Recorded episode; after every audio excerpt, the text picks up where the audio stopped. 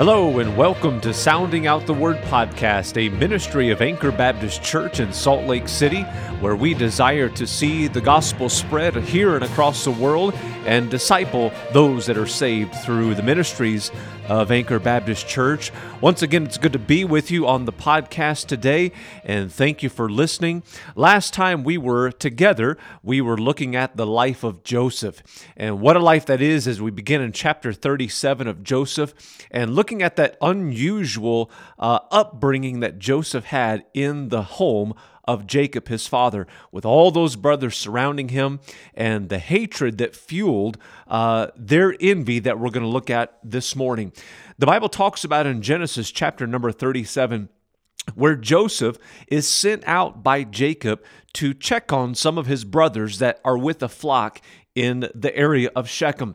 And as they see Joseph coming, their hatred for Joseph grows to where it is vocalized and to where they begin uh, deciding what they are going to do with this young man that is coming to check on them. And the Bible talks about how they desire to rise up and they desire to shed his blood to kill him. But in verse number 22 of chapter 37, the Bible says, One of his older brothers, Reuben, said unto them, Shed no blood, but cast him into this pit that is in the wilderness, and lay no hand upon him, that he might rid him out of their hands to deliver him to his father again. Old Reuben steps up and says, "Let's don't let's don't shed blood. We don't want blood on our hands. Hey, but there is a pit over here we can throw him in. There's a place where we can we can take him, and uh, yeah, he's to die, but at least it won't be directly by us." I want to talk to you today about this subject of envy and the the power that goes along with with envy, the the power that drives envy. The Bible says in Genesis 37, verse number 19, as they were seeing Joseph come, and the Bible says they conspired against him. The Bible says in verse number 19, and they said one to another, Behold, this dreamer cometh. That was the that was the point of their envy. The Bible says in Proverbs 27 and verse number 4, wrath is cruel and anger is outrageous. So those are those are two terrible things, wrath and anger. And then it says, "But who is able to stand before envy?" According to the Bible, there that tells me that you can stand before someone who is full of wrath and indignation. You can stand before someone who is angry, although it is outrageous and it is cruel. But who is able to stand before envy? The question is answered by the obvious, not, not very many. It's not difficult to see that envy and jealousy are what we see that were behind all of the actions of the brothers up to this point, and even what they're going to do further uh, throughout chapter 37. The Bible tells us there that envy is more powerful than anger and, wrath. Anger and wrath are, are bad and they, they are sinful as well. They're, they're something that we're to ask as God's people, as Christians, to help, help ask the Lord to help us to get control over those things. But I tell you, today, envy is deep seated. And envy is something, according to the Word of God, that's hard to root out of your life when it's there. You might ask as you're listening, where does, where does envy come from? It's not like anger where we are maybe mad at someone else's actions. Envy comes from a deep down desire to be like that person that we envy or to have something that they have. It, it, it's deep down on the inside. So even though our envy can turn into rage and it can cause us to do hateful things, envy, listen, it's actually an admission that someone else is superior to us and we want what they have. Sometimes it's an item that we think that we want. Most of the time, it's their life that we think that we want. Well, you look today at Instagram and Facebook and all of the social media platforms, it's driven by envy. It's driven by a desire to believe that we want to have the life that someone else is portraying online.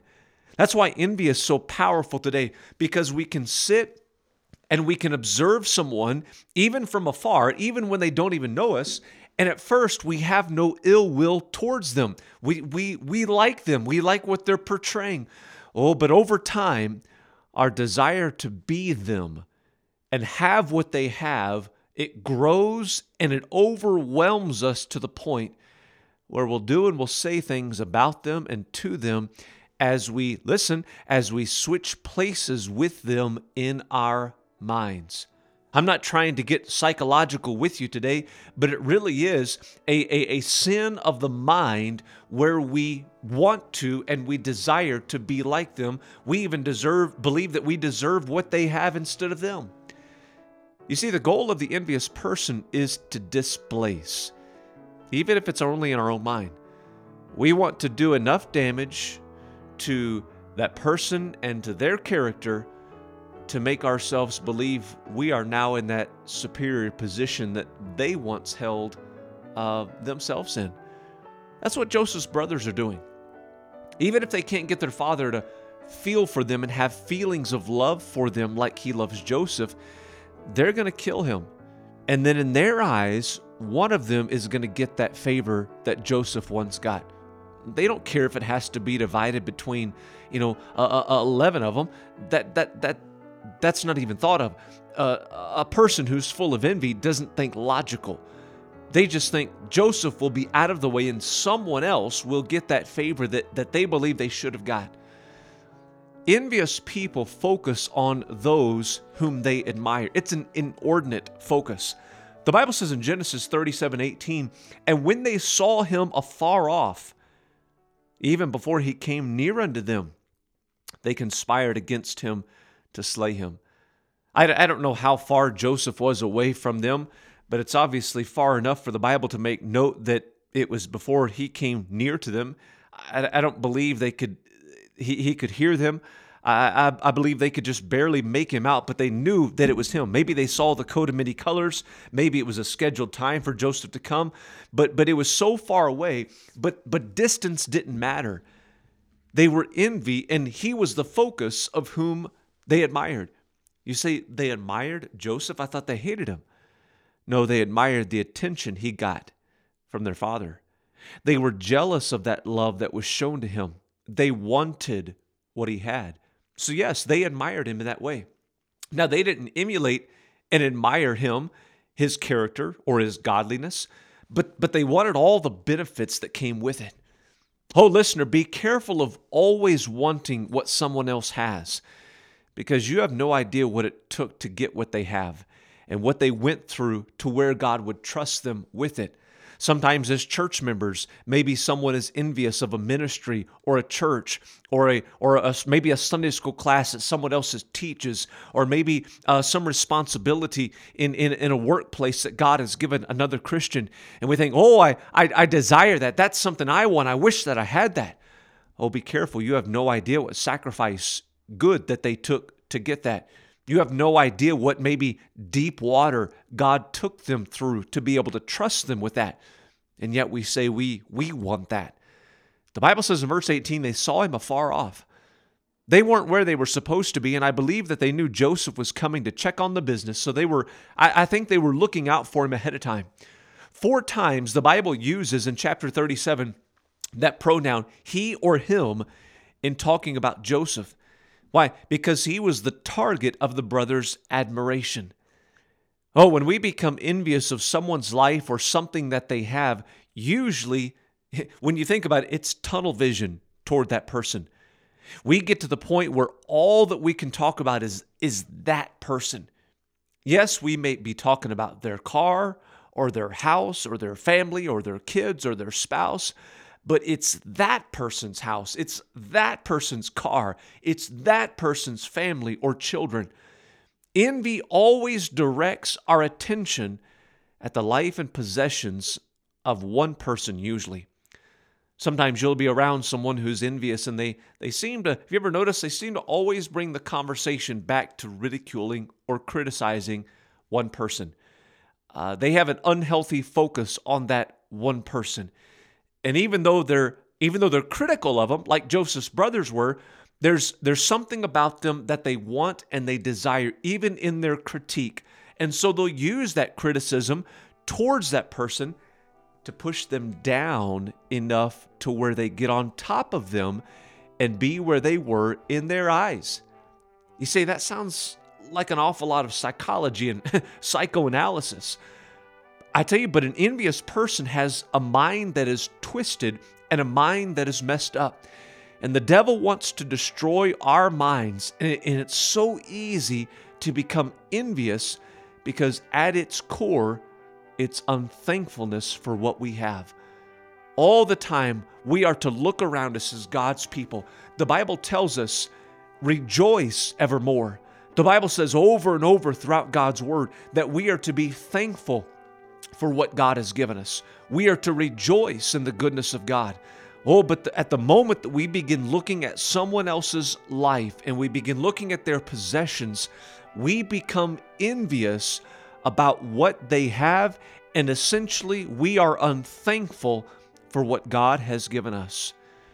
Today, are you thankful? Today, have you spent time being thankful for what God has given you? You say, I don't have anything to be thankful for. Really? You're listening, you have ears to hear. You have a mind that can that can reason. You have you have people around you that love you and care for you. And, and maybe you might be in a position where you would say, I, I, I'm hearing this podcast and I am all alone in the world. Can I tell you, listener, that Jesus loves you? Jesus cares for you. Can I tell you also there is a there is a church in this valley, Salt Lake City, Anchor Baptist Church that that cares for you. And one of the reasons we are we have this podcast is because we want to reach out, yes, to those that we know and be an encouragement to them, but maybe also reach out to, to the listener today who believes that, that no one cares. Reminds me of a passage in the book of Job where Job said, No man cared for my soul. That attitude right there, even though it wasn't true with Job and it's, it's not true with you and me, but that attitude right there is is what makes us envious. And that envy, we'll look later on as we examine Joseph's brothers and their, their envy. We're going to look at this later on and continue in it. And we're going to see that as this power of envy drove them to focus inordinately on Joseph, even though they hated him, that envy will also cause you and I to focus on other people and get to a place where we desire what they have and and we really in our minds switch places with them. And that that that that jealousy turns into hatred. Where we where we desire to push them down we critique them.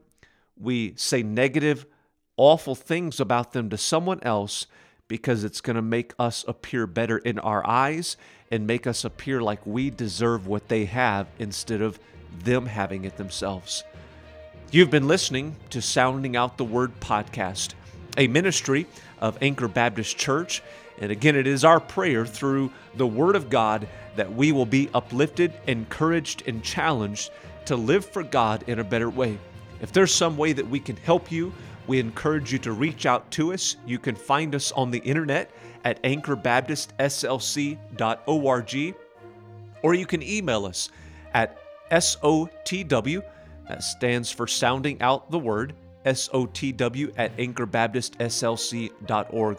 Most of all, if you're in the area or maybe even passing through, we'd love to have you and love to be able to meet you in person at one of our services. We meet for Sunday school for all ages on Sundays at 10 o'clock in the morning, and then 11 o'clock in the morning is our worship service on Sundays, and then Sundays at 6 o'clock we have our family evening service.